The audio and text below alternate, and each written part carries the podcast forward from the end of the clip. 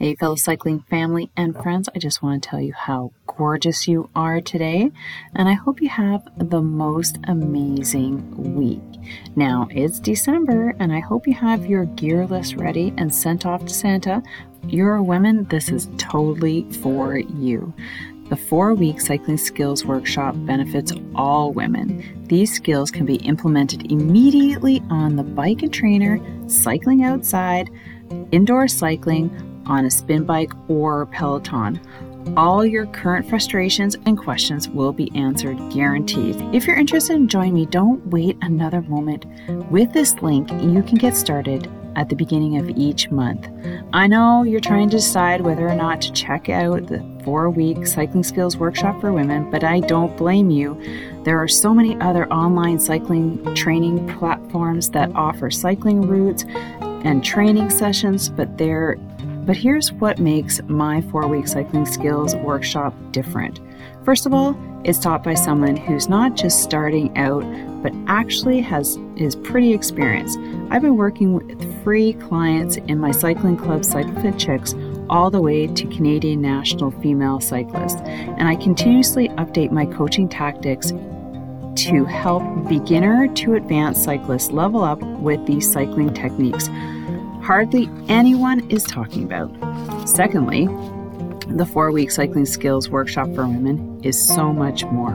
A lot of times there are online cycling training programs that teach you how to train intensely, but don't but actually don't help you develop the fundamental cycling skills and techniques such as gear management, hill climbing, strength, power and speed, and nutritional timing in order to effectively become a faster, fitter, and more efficient cyclist and well rounded athlete.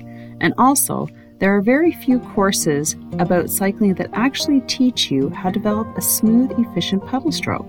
The four week cycling skills workshop for women aims to fill both these gaps in the cycling in cycling training.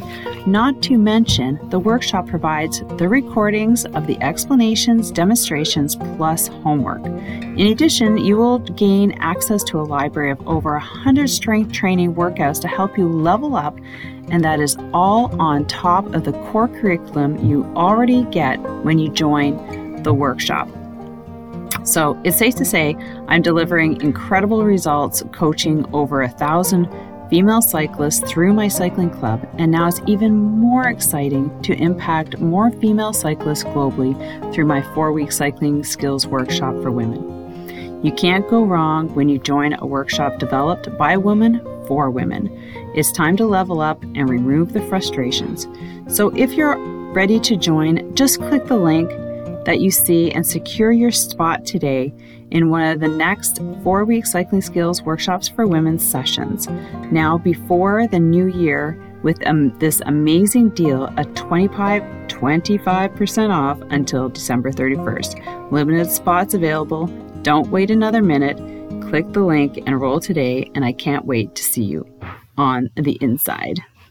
Welcome to Secrets from the Saddle podcast. I'm Sylvie Dow, your host fellow cyclist, bike club founder, cycling coach, bike race junkie, just truly super passionate about cycling. My journey with cycling started 20 years ago when I opened a spin studio, started a women's race team, and founded a women's only cycling club called Cycle Fit Chicks. I'm super thrilled to reveal all aspects that make the world of cycling operate. I'm so excited to be able to bring you interesting people from around the world pro cyclists, recreational cyclists, coaches, event organizers, bike shop owners, everything and everyone you need to know or ever wondered about when it comes to cycling. I know you'll enjoy this episode.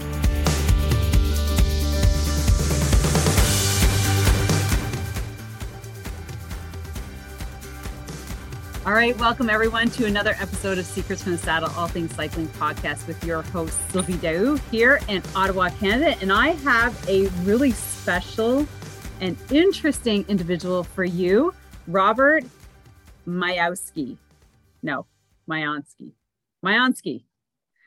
I tell you guys, this is not my forte, but I am super excited to have him here, not only because he's sitting in Oregon He's straight across the country for me, but he is also an avid cyclist and a lawyer. But before we bring Rob out, he we're going to give a little background on his on him first with regards to cycling. So he is a two-time U.S.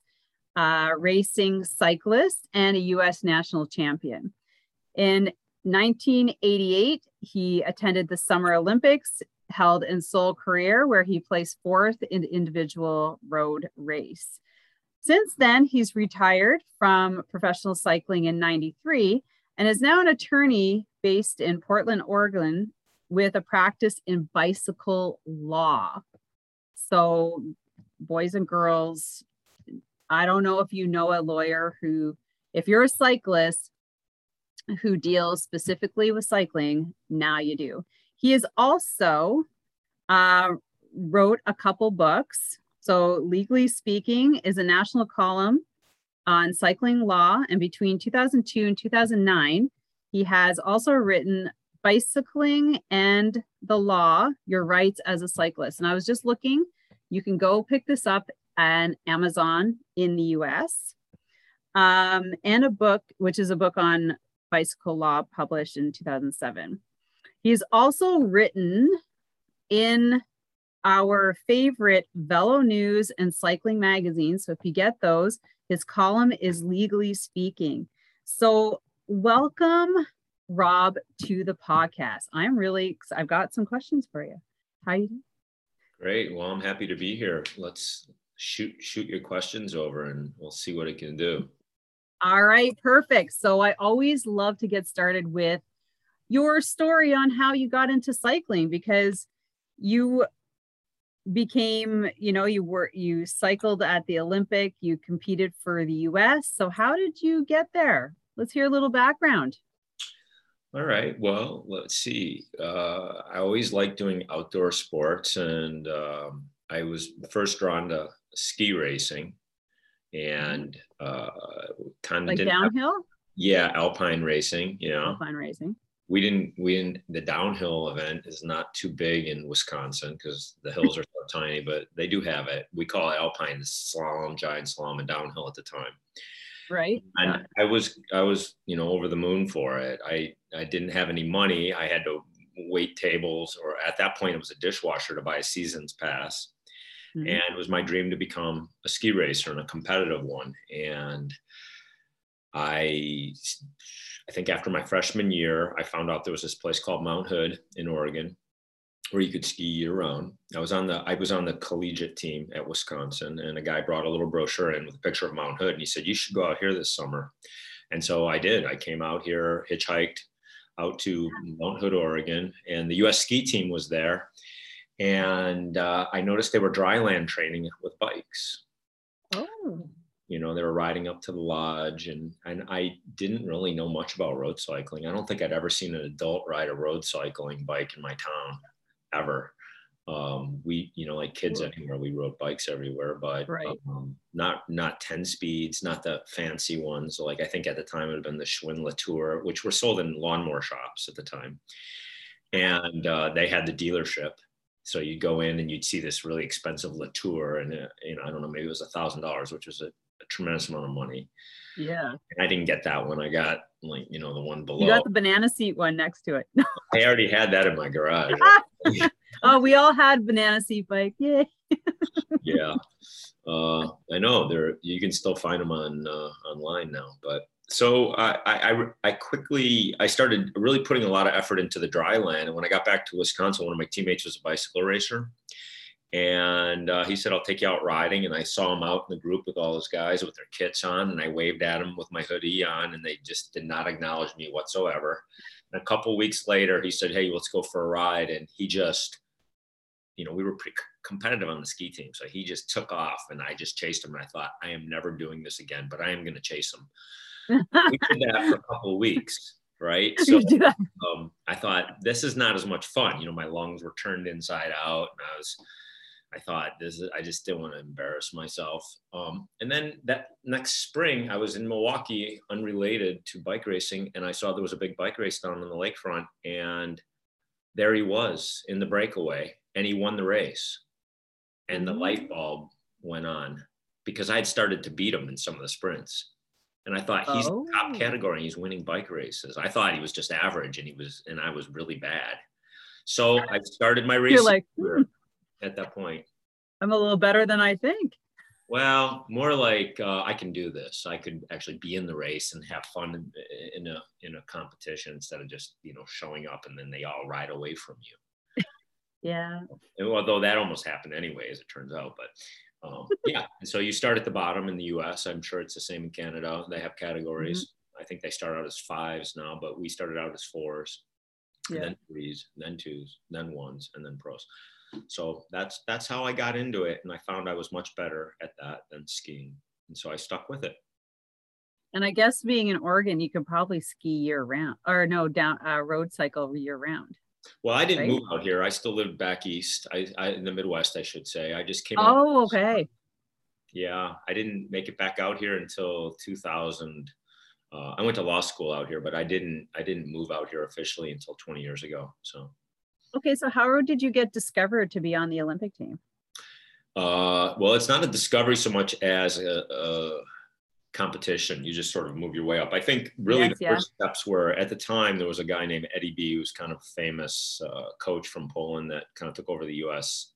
coaching, and so we had a lot of Eastern European type coaches, some of which had did no English, and we had their way of doing things, which you know they were the best at the time. Besides pros in Europe, the Eastern Bloc, you know they had all the science behind yeah. Russians, the East Germans, the Poles, the Czechs. They were really they were professionals basically, even though they were they were under a communist regime, so they couldn't be mm-hmm. professionals at the time. But they were like professionals, and we had to race against them as amateurs. So their coach came over, and we started using their techniques and training styles, which I mean, one of the best things is they would, you know, they trained in ice cold weather in Eastern Europe, and so they they would have hot tea sweetened with honey, and we'd stop the middle of these freezing rides, and we'd all power down hot tea to get our core warmed up, and um, you even the one of the things they would have us do if you're really cold is you get off and run along the side of your bike, which Oh, doesn't well, yeah. Save your toes from freezing, right? They start moving everything. Oh my gosh. So what happened is they they would have uh, they would invite people that had gotten decent results to come to the Olympic Training Center in Colorado, and we'd all race each other all winter. And then you Wow. eventually they might see you, and they need to fill out a team to go to a race somewhere like Belgium or Italy, you know, like a third run kind of a event. And I got those kinds of invitations after that first year, and I and I had some good results in Europe, and they had a point system, and all of a sudden I was on the U.S. A team. It was kind of a, all of a sudden I was in the room with a bunch of guys that wouldn't acknowledge me a couple weeks earlier. You know, You're like, hey, quite a list at the time. but that doesn't last. You you end up, you know, people are people. You end up being in the Right. team, and you know they're all friends of mine to this day. wow, that's awesome. So, so then you headed to your two-time U.S. Olympic race champ. champ? No, I went to the. I was two times in the Olympics. So the first Okay. time was in Korea in 1988 Right, and then 92. and 92. So in 88, I, I made the winning breakaway and I finished fourth, just a couple Mhm. inches out of the medal. And then I went back four years later and I, I Lance Armstrong was on that team. And Oh. also made the winning break, but uh, had had food poisoning and didn't really uh, finish. The, I finished, but I didn't finish strongly. I had a good chance to win the race. Unfortunately, it was in a small group, but I uh, I had gotten bad food poisoning three days before the race, and I hadn't really recovered. So Yeah, I have a race kind of like that. You never forget those, do you? I don't No. know what I ate for breakfast, but it didn't agree with me. yeah, Just like stop you in your tracks. You're like, God. It does. So- yeah. Yeah, yeah, it does. So then you retired. Is that when you went to law school, or were you practicing law or going to school all uh, during that time? I was when I made the U.S. team. I was still in college, and I was just taking classes in the fall, and so it took me a long, long time to graduate, and I did. I raised a pretty solid. like I raced, but I went to school, but I raced more. Yeah. Well, what happens is you go in the fall term, and then when the season starts in January, I would take off. So it took a long time to finish. And then I did about a decade of racing, one year of coaching, you know, as a director. Oh, okay. And then and then I went directly to law school and um, then moved out to Oregon and I've been out here ever since after law school. So you figured the coaching wasn't a good career, you might have to go back to well, it wasn't coaching like uh, training athletes. It was like being the manager of a team, an actual team. Oh, okay. A drive. Right. You're like, okay, I'm going to school now. yeah, I, I, well, what happened was I wanted to make the money without having, you know, all the pressure of racing anymore. But then I found out that it was actually better to be a racer than actually running the team. You know, because a racer, you just you ride your bike and you travel a mm-hmm. lot. As the manager, you're you're never done working. There's always something to do. There's quite a bit of uh, detail involved. Right, you got to keep a lot of sponsors happy. I would imagine. Yeah, yeah, and a lot of people find them. Mm-hmm. Mm-hmm. All right, so you're off to law school, and and is this where you decided that you are going to specialize in bicycle law? Because I think that's, I don't know why I think that's fascinating, but you you I've just it's not something that I've heard of because there's a lot of other types of lawyers, right? And maybe somebody might work with that kind of specialty group, right? But uh, as cyclists, uh, well, as our as cycling community grows and grows, um, is that what made you get into that special specialty as a as a lawyer? Well, it was uh, probably a number of issues that all kind of came together. One is I saw what the work life of a lawyer was after years of just riding my bike and being a selfish athlete. And I found out what it could be like to be in the same seat from eight in the morning until five at night. And I literally couldn't do it. I, my first job had uh, the offices above a little canal where they rented kayaks. Oh. And oh, yeah I was in this, uh, you know, the staff like to have it about 68 degrees, and outside I could see all the tan skin people doing Eskimo rolls on their kayaks and splashing. And I thought, what choices have I made in my life? What am I doing?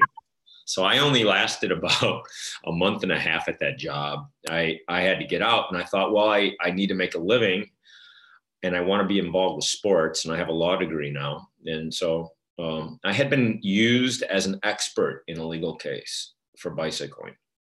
So a motorist had, uh, actually, this case was a pothole, a really dangerous pothole had developed, and the city wouldn't fix it, and they knew about it, and they wouldn't fix it, and this this cyclist got injured quite seriously, and his lawyer was suing the university for this dangerous hole and uh, you know during the depositions where they interview the client about what happened he had said yeah he had loosened his grip as he went into the pothole.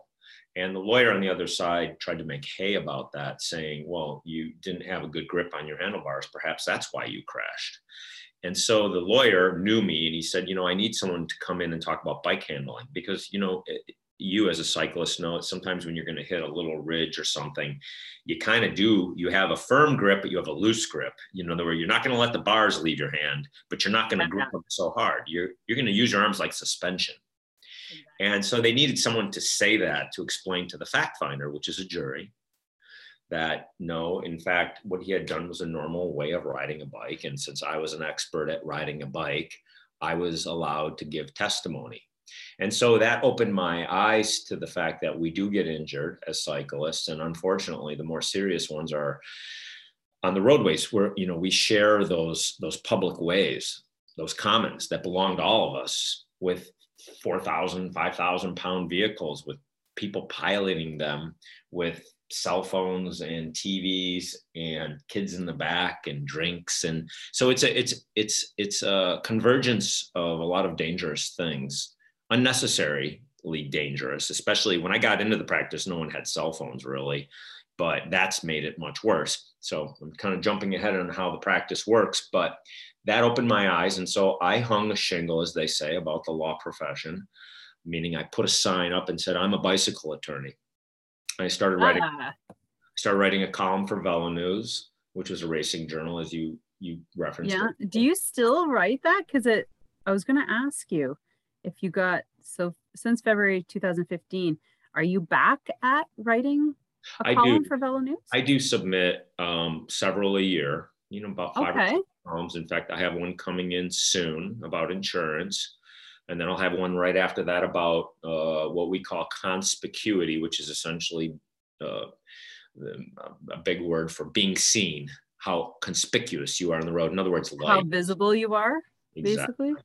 Yeah, and, Yeah. and with the waning sunlight in the northern hemisphere, something to Mhm. think about. Um, and particularly in the next month or two, where the sun is lower on the horizon and there's lots of bright when you have a sunny day. There's bright and then Yeah. dark, and it's very Mhm. very difficult to see everything, and cars can miss you. So you know, daylight riding lights is an option.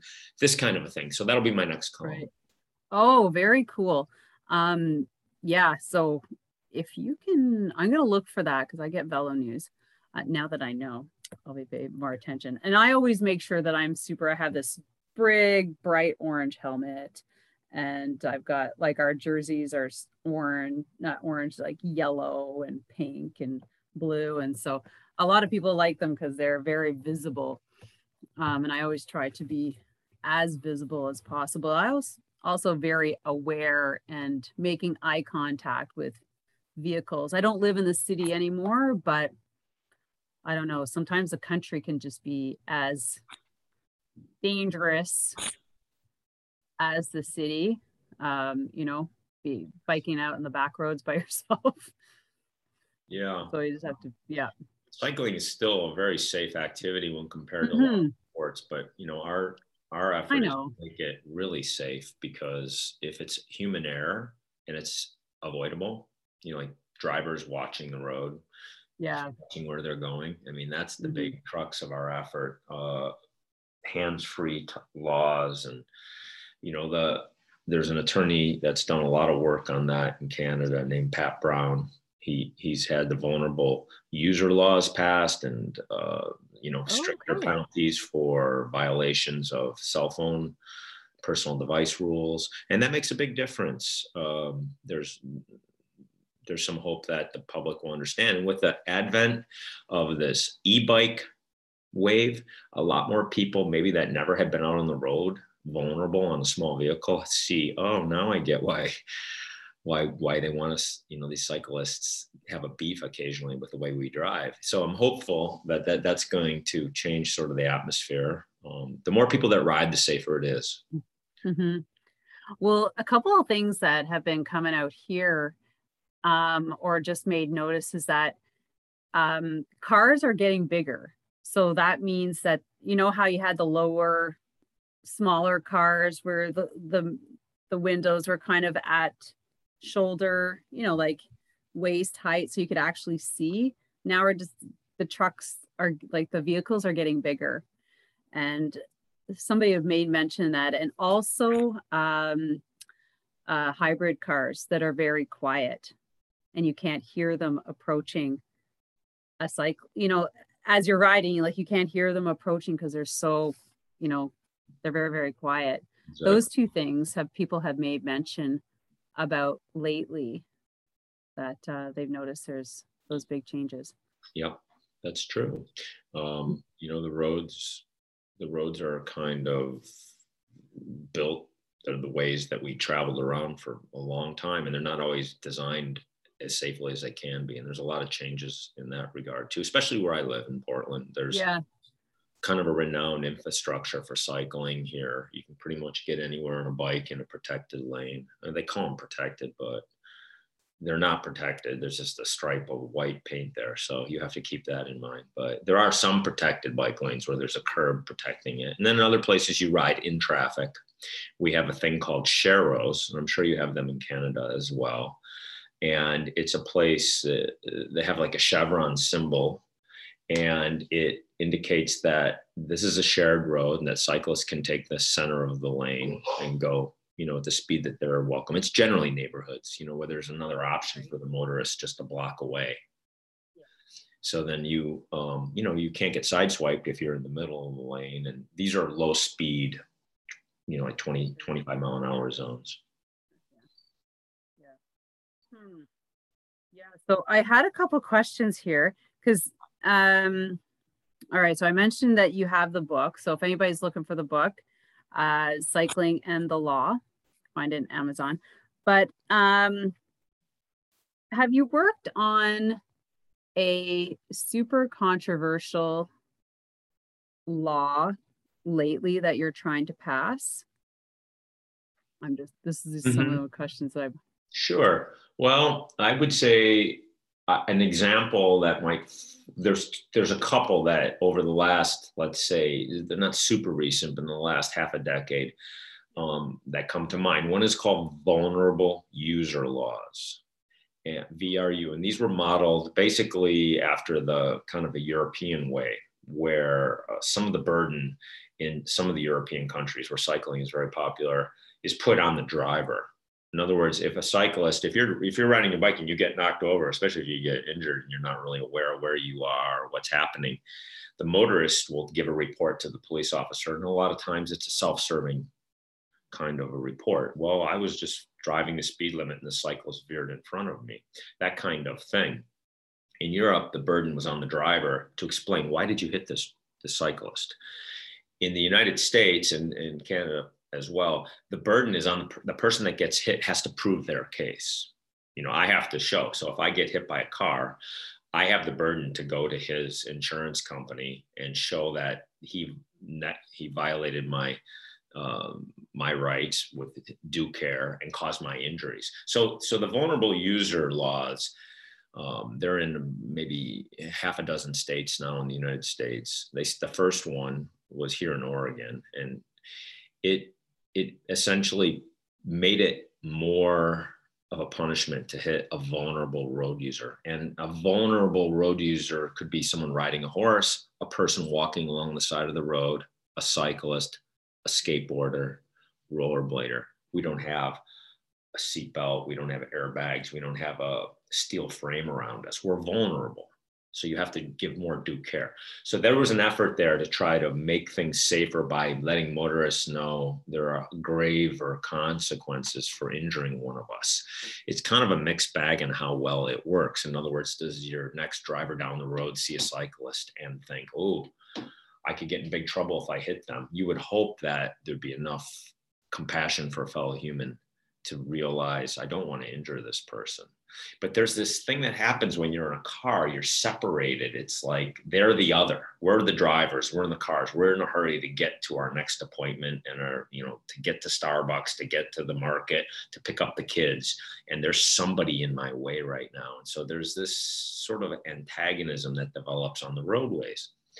And so that was one example. Um, another that's probably a lot more interesting to your listeners is the, the Idaho rules. Um, so uh, in the early 80s, Idaho became the first state to allow cyclists to roll stop signs. And it's called the, it, it's the Idaho stop. And we, we, we, we made, Idaho bicycle stop or just Idaho stop? Yeah. Um, it's, it's kind of like, well, I'm not sure what the choice of verbiage was, but essentially what it says is you can treat a stop sign like a yield sign, which is what cyclists did anyhow, right? So you come to a four-way stop out on some country roads, and there's anyone from miles away. Yeah. You come to a complete stop, look around, and then accelerate. No, you're going to roll right through. You're essentially using it as a yield sign. Yeah. And so they've renamed it stop as yield, meaning a stop sign is now treated as a yield sign. And is this everywhere or just no, in the country? like uh, countryside. Countryside. No, it's like everywhere. Not... It's everywhere. It's in the whole state of Oregon. It's I think it's in Colorado now. It's in Idaho still because it was quite successful actually. Oh. And it's a, it's a great it's a great way. It, it it it takes into account that cyclists don't have engines besides our own human effort. That uh-huh. we're not going to crush someone if we mess up. That if we get hit, it's our fault typically. And so, yeah. you know, you can't get a ticket for not coming to a complete stop at a stop sign when there's no one at any crossroad or anywhere near you. The rule is you have to yield to anyone in the intersection. So you can't come rolling up and, you know, dive by a pedestrian. You can't steal the right of way from a motorist that's already been waiting at the stop sign. Yeah. But if there's no one there, you can safely roll the stop sign. So that's that's that's a really uh, you know because what happens is occasionally police officers will pull someone over in New York City that ran a stop sign when there's nobody around. Then the court system has to deal with that, and and you know it's not a big nuisance to the society, and it's not a danger to society. So that's a really exciting kind of change in the way. Um, I like that rule. It's, Just bring it over to Canada. but there have been efforts to bring Idaho stop to Canada, most definitely. So maybe it's just have to change it to like Ottawa. Idaho sounds a lot. Ottawa stop? No, I don't know. Yeah. It's, it's we put our own twist on it. yeah. So those are two right. examples for sure. Um, and you know, stricter penalties for uh, using cell phones. That's really the big threat. People, I mean, I've what I've, kind of what kind of rules do you guys have around that? They're they're you can't use them at they're all. Everything they're no different. Mm-hmm. devices are allowed unless you know by eh, eh, your work requires it, and so everyone's like, well, my boss might call, so that counts. No, it has to be you know an official duty where you're in a vehicle and you have a communication device like a police officer fire truck uh, emergency vehicles. I don't know what the full list is but you're not going to use that as an excuse. So they're they're quite expensive tickets. Um, i noticed that people kind of flout it to be honest. Uh, i live on a street when I sit in the front porch sometimes, and I'll watch four or five cars in a row come by, looking at their lap. The full duration of the view past my house, they didn't look up one time. So I, I I don't know that we're having any luck in separating people from you know their screens at this point, but that it's mm. it's life changing if you hit and injure someone doing that. Um, yeah.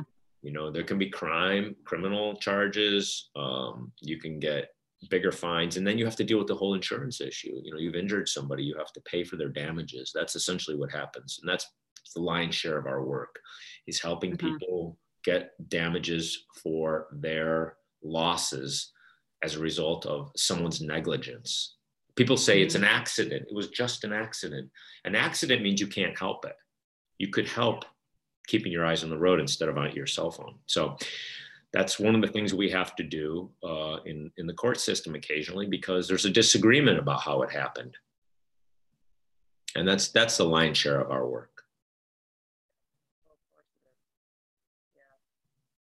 Okay, so I guess that would go along with my next question, which is the most recent law that you have passed with, to for bike safety in Oregon, I guess yeah. those two will probably go hand in hand.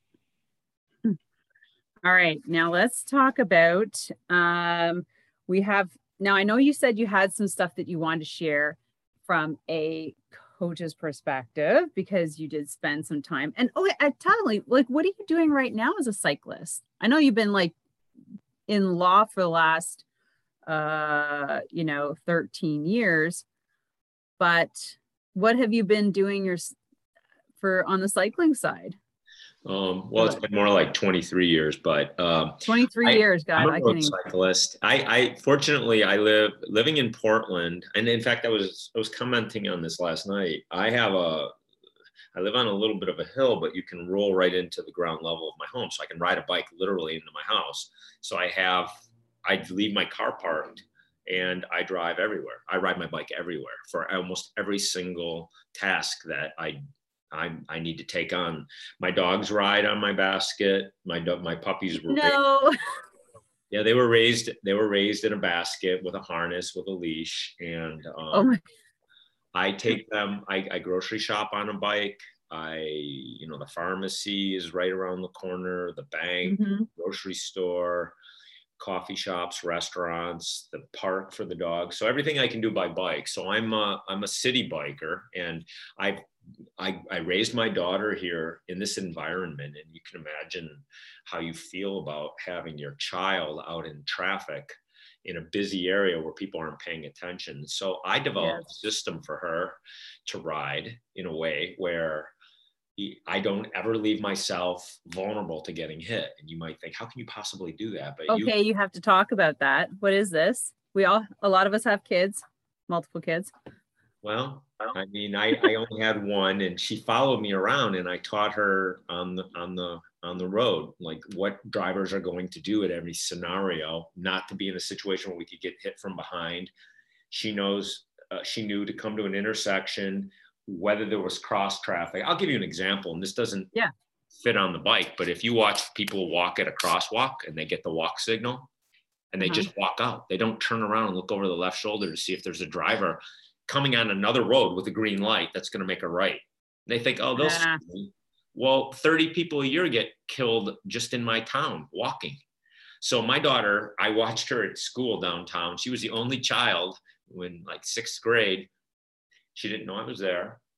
The light turned. They all just like lemmings walked out. And she was the only one that stopped and looked at the street, you know, where the cars were flying down from the side to see if in fact it was clear that's essentially that kind of awareness is what I taught her on her bicycle. We use mirrors, which is you know considered very uncool among the racing set, and uh, lights and bike paths and sharrows, roads that you can ride on, and you can get where you want to get, and you don't really leave yourself vulnerable. There's always a chance something can go wrong, but that's true when we're in our vehicles buckled in. That's true in life in general. So, uh, you know, it's the art of urban riding essentially, and it's that that's that's what I taught her. And then the other part of cycling I do is I'm I've been a road cyclist ever since I stopped racing, and I just go out and it's my meditation as you know as an athlete there's times when you get out on the road and you're breathing and all your problems seem to just uh, come into focus and you can you can handle it you know and it's your it's your uh, it's your salvation. It's your antidepressant. It's your uh, anti-anxiety all in one. So absolutely. That's and and just recently um, we just bought a cabin in the mountains and i've been getting into mountain biking for the first time really. Oh. first time. You're going to get into gravel. That's we live on a gravel road and we've been doing a lot of gravel riding and i prefer the mountain bike trails. It's a little bit more uh, you know exciting going around the corners and you know. Well it's kind of like if you i mean you could definitely ride your mountain bike on a gravel road. That's what we do you don't need a gravel bike but you know the the big I like i'm feeling the big draw to that gravel movement and i try i'm like try to hold hold myself back but it's just getting too big. Hmm. And so i found myself getting a old steel uh, Bianchi to ride. Mm. That was made. That was converted into a gravel bike. Sounds so, good. Yeah. Yeah. I haven't made and, the jump myself. I'm just using my mountain bike or my road bike. So. It sounds like you've got lots of uh, places to explore there, anyways. So. sure. Not a big. Uh, how old's your daughter? She's 23. Oh my God. Oh well. So is she following in your footsteps? She's a great cyclist, but she's not a competitive cyclist and has no interest in it. Um, she's more of a rock climber and a hiker, and she's kind of a workout nut. She definitely has that part of my history where she just loves exercise and movement, but she's not shown any interest in racing, which is fine with me. I mean, it doesn't matter what I think, but she never really wanted to do that. She would be quite good, actually. She's quite powerful, but it's not her cup of to you know test herself against other people. She doesn't need that. She just does it for her own enjoyment. So i can't really see why that's a bad way to approach it as well. Well as long as she's staying healthy. And the law side. Yeah. she liking that or she no she graduated last year and i don't know where she's going to take her you know her her degree and what she's going to do. You know she's in that stage as i was I discovered cycling, bike racing at a kind of an older age. You know, mm-hmm. when I was on the U.S. team, none of the guys on the team had been to college because they were all superstar juniors, and they had oh, okay. the race right into their early twenties. I came in in my early twenties with just you know one year of college left. well, that's not helpful. So they're letting me know that something's afoot, but on the road? Could be anything. I, uh, Well, that's okay. We all know everybody's at home these days. I like. I just like. my kids come home about half an hour, so that's why I I booked these just before, you know. So now there was one thing that I was looking on your site, bicyclelaw.com website. Everybody should go check that out. Um, and you're talking about helmets. Are they really useful? Are they not? Hmm. Well, it's, kind of a, it's a subject that I, you know, I, hmm. uh, what did you read? I'm not certain what you saw. Well, it was just, I, uh, I can't remember. It was one of your drop down menus and your, uh, was it, I just wrote down helmets. Well, that's, I, you know, they're not hmm. required by law. In Oregon, if you're under 16, you have to wear a helmet. They're not required by law otherwise. Um, they don't have a lot of bearing on your legal case. In other words, if you're driving and you run through a red light, you hit me, the fact that I have or don't have a helmet is immaterial.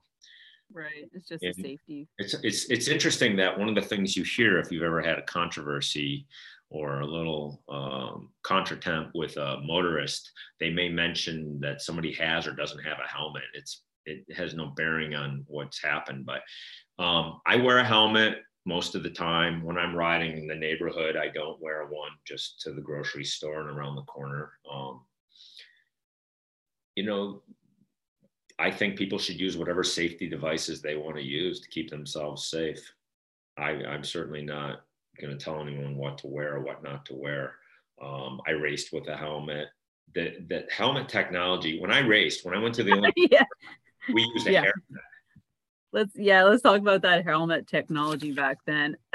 there was we used hairnets, like they look like wrestling helmets. Yeah.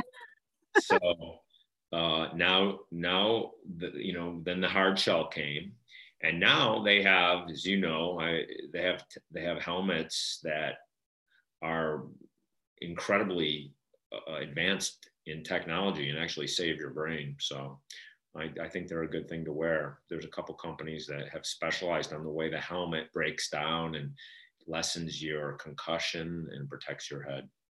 Yeah. That's a good thing. And then, of course, mountain biking, you're flying by all kinds of fixed objects, branches, limbs, where I big rocks. Yes. So, you know, you're going to be better off with a helmet than without. I'm not sure I'm not sure what the column was. You know, I've got a lot of writers on there, so we we post other people as well. Oh, I see. Okay, because I thought was uh, like something like a part of, uh, you know, part of your law, like it was uh, as a discussion piece. Like, mm. is it really viable or not? But I always, you know, like if you're gonna get hit, I mean, I suppose it's always good to have it on. If you're gonna, if you're in a big accident, I don't think you know, you're probably going to die from your bodily injuries. It's true. Well, yeah. you know, when, when I first started racing, you know, they, they did professionals didn't wear helmets at all. And uh, now it's become so common. You know, you watch the races in Europe, and the spectators all have helmets, and every racer wears helmets. So, it's it's a safety item, protective gear that has become completely the norm from from non-existing basically at the beginning of my career so i've watched the change and you know the statistics haven't shown that it's been that much of a difference in terms of casualty but uh, if you're going to ram your head into the side of a car with glass i think you're going to want to have a helmet rather than not um, yeah. But you know, we, honestly, we try not to talk about all the hazards of cycling because there's this impression that it is extremely dangerous. But in terms of how it ranks with other sports, it's pretty safe. It's right around like where tennis is. You know, it's true. It's absolutely true when you talk about the kinds of injuries you can get doing all kinds of sports, surfing, basketball. You know, our injuries can be serious, but uh, if you're a safe rider and you pick safe roads and you have safety equipment on, it's a it's a pretty good sport for staying alive and staying healthy. We don't want to scare people off the road. And as I say, the more people that ride, the safer it gets statistically for everyone. So we want people riding. And with the advent of electric bikes. There's a whole class of people that maybe didn't have the wind power or the gumption to get out that are now out on two wheels. And especially where we where i'm living in the in the uh, columbia river gorge there's an old railroad that, that went through the mountain through these tunnels and they've turned it into a paved place for cyclists and they rent electric bikes. So i'm constantly being passed by people that are you know just sitting there mm, mm, mm.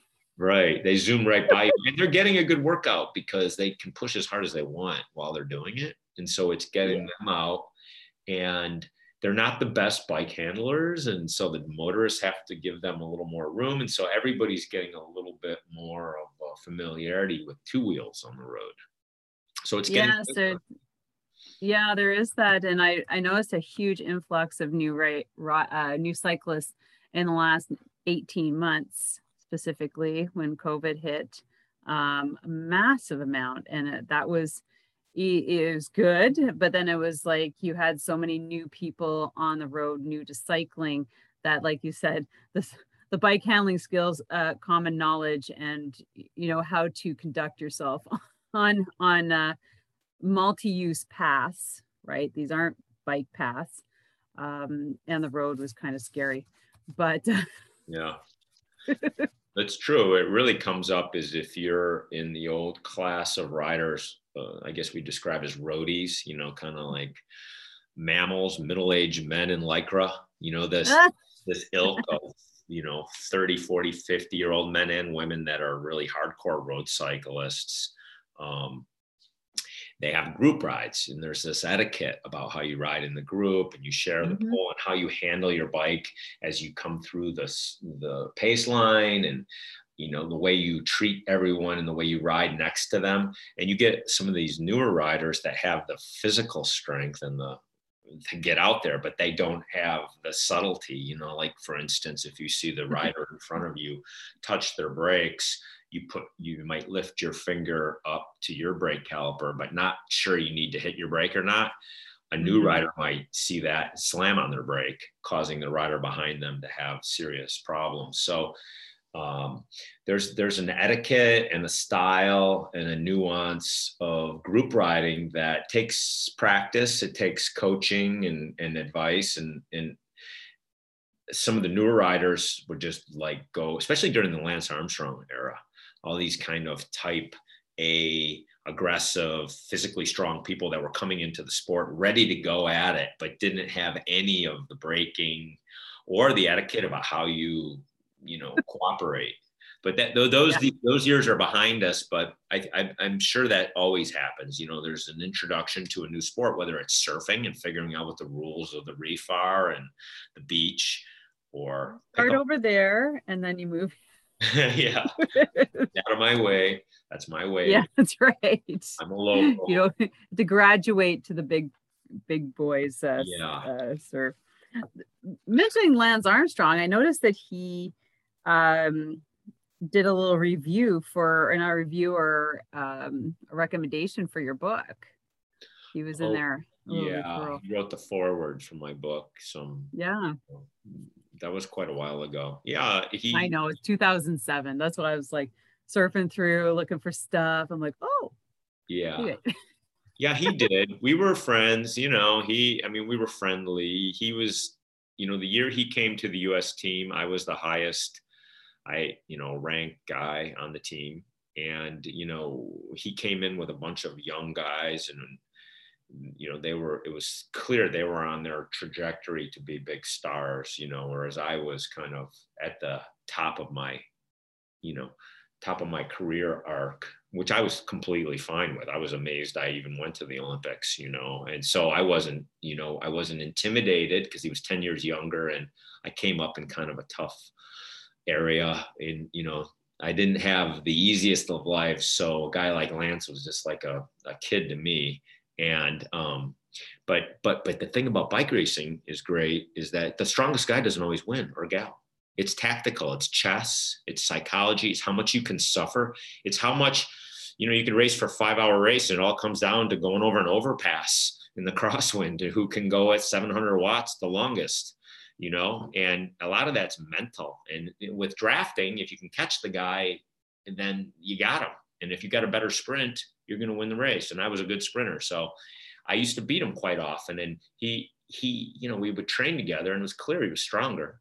And it didn't bother me at all. There were a lot of people that were stronger than me, but it's like a basketball game. It's who's going to sink the buckets. You know, it's who's got the day, you know? So that's what I loved about the sport is it's not like high jumping or long jumping or, you know, a five mile run where the you know the best athlete just opens it up and you just hope to see you can get close to them. You might beat the best athlete in the world. If the best athlete in the world is in a bike race with you and they take off into a headwind with a mile to go and the second third and fourth best all chase them down and they pull you in their slipstream you're going to pass all four at the line and you're the winner.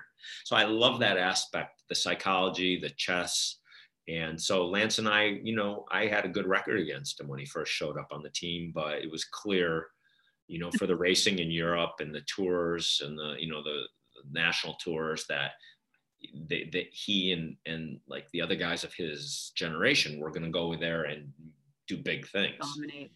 And so mm-hmm. I was, it didn't bother me. In fact, I was quite encouraging of it, you know. I, yeah. I knew I had a year left, and I had no interest in going to race in Europe, and right. so we didn't we didn't have that kind of um, we're you know we we had a decent friendship. So yeah, so he wrote a foreword for me. Well, it's kind of nice. I too am most intrigued about the strategy that happens in the racing, and that's why I, I raced for eight years, and uh, I, re- I would say I retired. I stopped racing at 2013. So mm-hmm. eight years ago. It's hard to believe, but uh, yeah, I had so much fun. Like that's why I want to get. I want to slowly get back at it.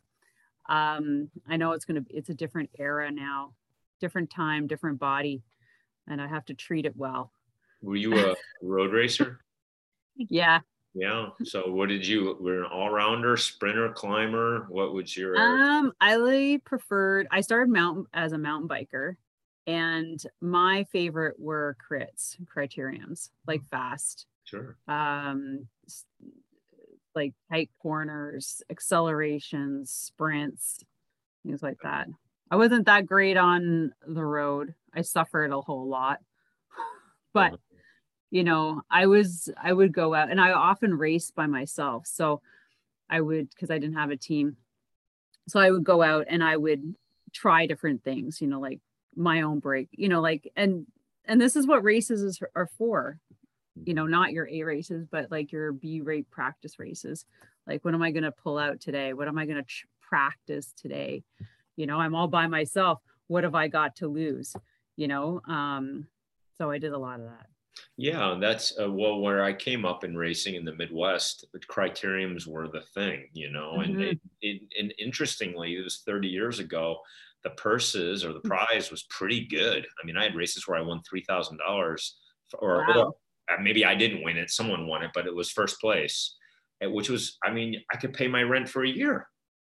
And huge crowds, you know, they were they have them at night or they'd have them. Um, oh, I've heard about your, uh, I'm going to say American Criterium like series. I'm like, it was nothing like that in Canada.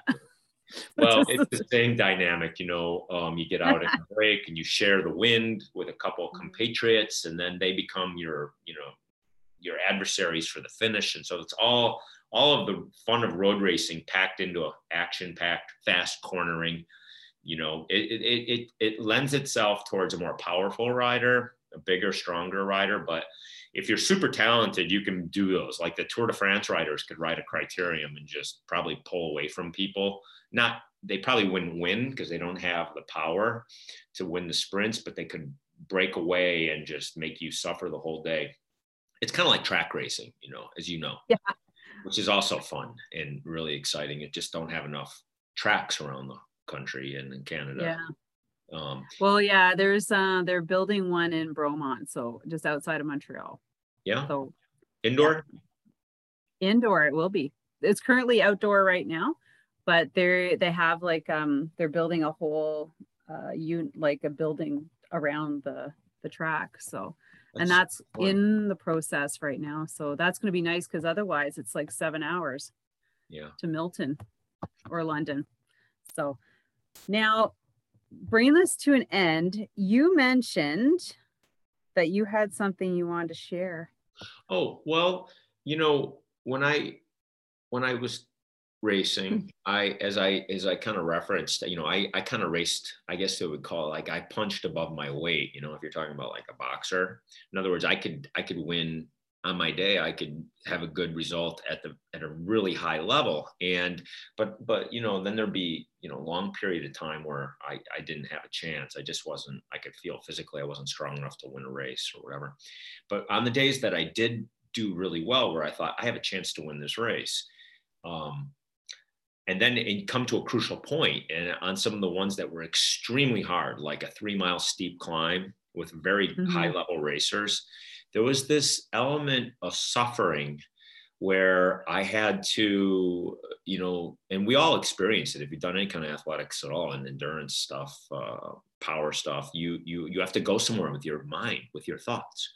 And I recognized yeah. that uh, part of what worked for me, that made it easier for me, was the breathing. You know, you're already taking a full uh, lung full, and you're you're out of your head. You're present, right? You're you're right on the edge and then when the moment would come you'd see maybe you know the very crest of the hill and maybe you weren't as strong as the other riders but you realized if you could just stay with them over the hill then you'd be okay you'd have time to recover and there's the finish yeah but so it all come down to this next 20 seconds after you know five hours of racing and i would go as hard as i could and then at some point you would think it's not enough i got to go a little bit harder or a little bit longer but I, I I can't take it anymore. And then the question came to me, well, what why can't you take it? What will happen?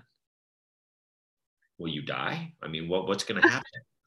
And so so I, I I played with that a lot and I played with that. And what I recognized was that if I could stay away from fear, if I could just go into almost like a meditative state, I could go much further and much harder and much deeper. So I started playing with it in my training, you know, because oh, during okay. the race, during the race, you know, you have so much going on. It's it's hit or miss whether or not you'll pull it off. So I started training for it, and what I recognized early on was it had a lot to do with breathing, had a lot to do with my operating system. What is my brain thinking about? So I ask people, when you're going as hard as you can, what's going on in your mind? and you get a you get a lot of different answers and it's very uh, illustrative of the of the mindset and so i worked on that the psychology of it and the breathing right. and yeah. i developed some techniques for it and um, you know for controlling my breath and and you know what the mostly is similar to is holding your breath swimming underwater at the end of the day you know that the act of uh, at the pond or in the pool yeah you go under, you start going, and you think, I'll go to the other side and come back. Or for me, it was always in lakes. I want to see how far out I can go if I can beat my, you know, my best friend or whatever. And you get to the point now, of course, there's a whole sport, free diving, where they've taken it a million miles that way. They can go six minutes. They can go down 300 feet. It's crazy. But at my time, I'm more interested in that moment where my own internal thoughts say, okay, that's enough and I thought, well, what if I go one more second? And I found that I would relax, that I would give into this this other kind of fight or flight, like I need air now, to, and it would lower my heart rate, you know. And so I started practicing that on my bike rides, and I started practicing it, and and that really I think was integral in my ability in the big race a couple times a year to do a huge event, you know, huge huge event in my career to make a big effort that I uh, wouldn't otherwise not be capable of. I didn't have the largest VO2. You know, I wasn't a freak of nature for aerobics. You know, I had to struggle and suffer, and so I spent a lot of time with that. And I think a lot of uh, I think a lot of athletes that want to better their uh, results overlook that area the mental aspect of it. They they think, oh, they what what kind of equipment does that person use, and are they using a better gel than me, or do they do four days in a row easy and then one day hard? What's the secret? And I find that for me, it was more mental than it was any of those other variables. I think people are more now looking more on the mental side just from experience within my own club and um, coaching women, like say we do hill repeats Thursday mornings. So I go out and I coach them. and a lot of them just like first you know they just have that uh oh my gosh hill i can't do it. I'm like you have you know like mentally prepare yourself for it. And it and it it is all mental. And before they know it they're at the top. And then before they know it they've done four more and you just like see it like you build up such a, a, a not not a negative but such a barrier against certain things that you put yourself out of the game. And i can i can i can understand where you're coming from because it's I'll, it's allowing yourself or pushing yourself to go that much further out of your comfort zone. Or maybe it's not even a comfort zone anymore. Mm-hmm. Maybe you've you're you've moved into that very very uncomfortable zone but now this is just going further. And uh yeah i think you're yeah. right. So so what, what i'm talking about with breath work you can get to that yeah that, that that. really horrible moment you know that scary moment much quicker. So what i did is i developed this this technique. I, I nicknamed them BODIs Bob's oxygen deprivation intervals and what i would do is i would exhale all the hair out of all the air out of my lungs. And then i would pedal you know i would count a number of pedal strokes. And what happens is you go into kind of a fight or flight kind of a thing. You can do it on a trainer you know if you're worried about you know passing out and falling down on the road. But that's say, you got to be careful not to pass out. Exactly but of course it's it's all the psychology. You think you're going to pass out you're not going to pass out you know it's that's that's exactly what you have to face is this this uh, so uh, as an example um, we, we we're capable of doing things we don't think we can when we're really forced to do them. So if you were afraid of snakes and you would never walk in your backyard in the evening in the deep grass you just you know it's a phobia you have and you would never do it. If an axe murderer is running in the front door you're going to run right through that grass. So you have the to get to escape. And it's an extreme silly example but what it illustrates is that we have our minds mapped out of where we can go where we can't what we like what we don't. But we don't always question those. You know like was that something i decided when i was six and i've always stayed away from it you know that scares me so i don't ever go there.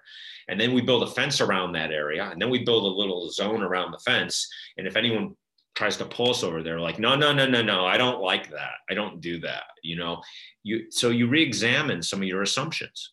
And some of the assumptions around breathing and dealing with um, anaerobic pain are really kind of mapped out in our younger years. And so the breathing allowed me to you know come come to an agreement about what I'm doing, what is my effort. If I'm going to do it, I'm going to keep it positive. I'm not going to use fear. And so, and, and, and so I would get to those moments in a race, like I described earlier, where I knew it was just 20 more seconds. Of course, I'd already done that 10 times before, but now it's the last, last 20 seconds, and my legs are screaming, and my lungs are screaming, and my ears. I mean, I, and, and so I learned to calm myself down and then and, then I had a I had a like the Olympic trials the last time I went to the Olympics. I, you know, Lance and a couple of the other guys, they knew they, they had to drop me up the climb the last time. And it was a hard, hard climb. And they were way stronger than me, you know, but I just had trained and prepared myself for it the entire year for that moment. It's like I knew it was coming and it did. And I, I to this day, I, I, I kind of, I kind of lifted out of my body, it was above my body you know, you know, because they dropped me on the steep climb and then they they were racing each other and they never looked back. And I it was like I had to time it so that when I got out of the saddle, I had to sprint for almost like two minutes to just catch them right at the crest. And when I got there, it was it was surreal. It was like my hands felt like they were oversized and I, you know, it was just and um, so I thought, okay, so I've learned how to push this to the limit now you know is this is this healthy for me. And so i decided that was pretty much the end of it. But when i think about what i was able to do in that day and i think about other athletes that have good ability and i wonder how much of that have they gotten into you know where their edge is. And i suspect a lot of people aren't anywhere near their edge. And so for me that's a breathing helps learn where that where that line is and to play with it. Now in your group rides uh, no. Well, but you know what? Was, they're I, never that hard. well, honestly, you you never forget, right? Like, so my girlfriend uh, got fourth in the Ironman, and she's done like 26 marathons. And so we do gravel rides, and it was like 100 this summer, and we were at the top of a very steep, hard climb. And I thought, ooh, this is going to be rough for her because um, she didn't have the right gearing or whatever. And I just watched her. She's just like she spent so much time in this this this zone, internal zone I was so impressed. And then I thought, well, of course, she's done like 26 marathons, you know, where you hit the wall. It's familiar yeah. territory. So for me, if I'm on a group ride and I really want to push myself against some other middle-aged guy that's kill myself for, for, for whatever reason, I have the ability to go for back. coffee. Yeah. Yeah, exactly. Or bragging rights or whatever. Yeah. I do have the ability to go back in that zone, maybe not it, you know you never forget it you know it's it's in your toolbox. So i think it's good to train and what i like to do is think of a big event where i knew i'd have a really hard difficult effort and then i would think about that day and then i would train and i would get it i would go really hard and then i would go to the point where i couldn't take it and i'd say i'm just going to go four or five seconds and that's all for today. You know and each day i would build that up until the day of the event where uh, when the day oh. and you just now it's real and you just go. And you train your brain to do it and you don't you don't even question it. You just know it's the moment you know? I like that. I'm actually going to try that next year. Next year or maybe over the winter. Yeah. Probably the winter is probably a good time to do that so let's bring this to an end. I this has been amazing. Thank you rob. I've really enjoyed talking to you about cycling and about law and now you know just bantering about um, you know bike racing. But where can people find you? I am in portland oregon. My website is bicyclelaw.com and uh, you know there's a contact on there i work with another firm that's in california washington and oregon and we also work on cases across the country uh, mm-hmm. Not so much in Canada, but I, I mentioned there's Pat Brown. Um, he's an excellent attorney in Toronto, and he, you can also find him online. He's a great resource. Okay, well, maybe we'll add his information just for our Canadian uh, listeners. So I know we have a huge listening base in the United States. So everybody, if uh, you need Rob's services, you know where to find him. And also, don't forget to follow me on where am I going to send you?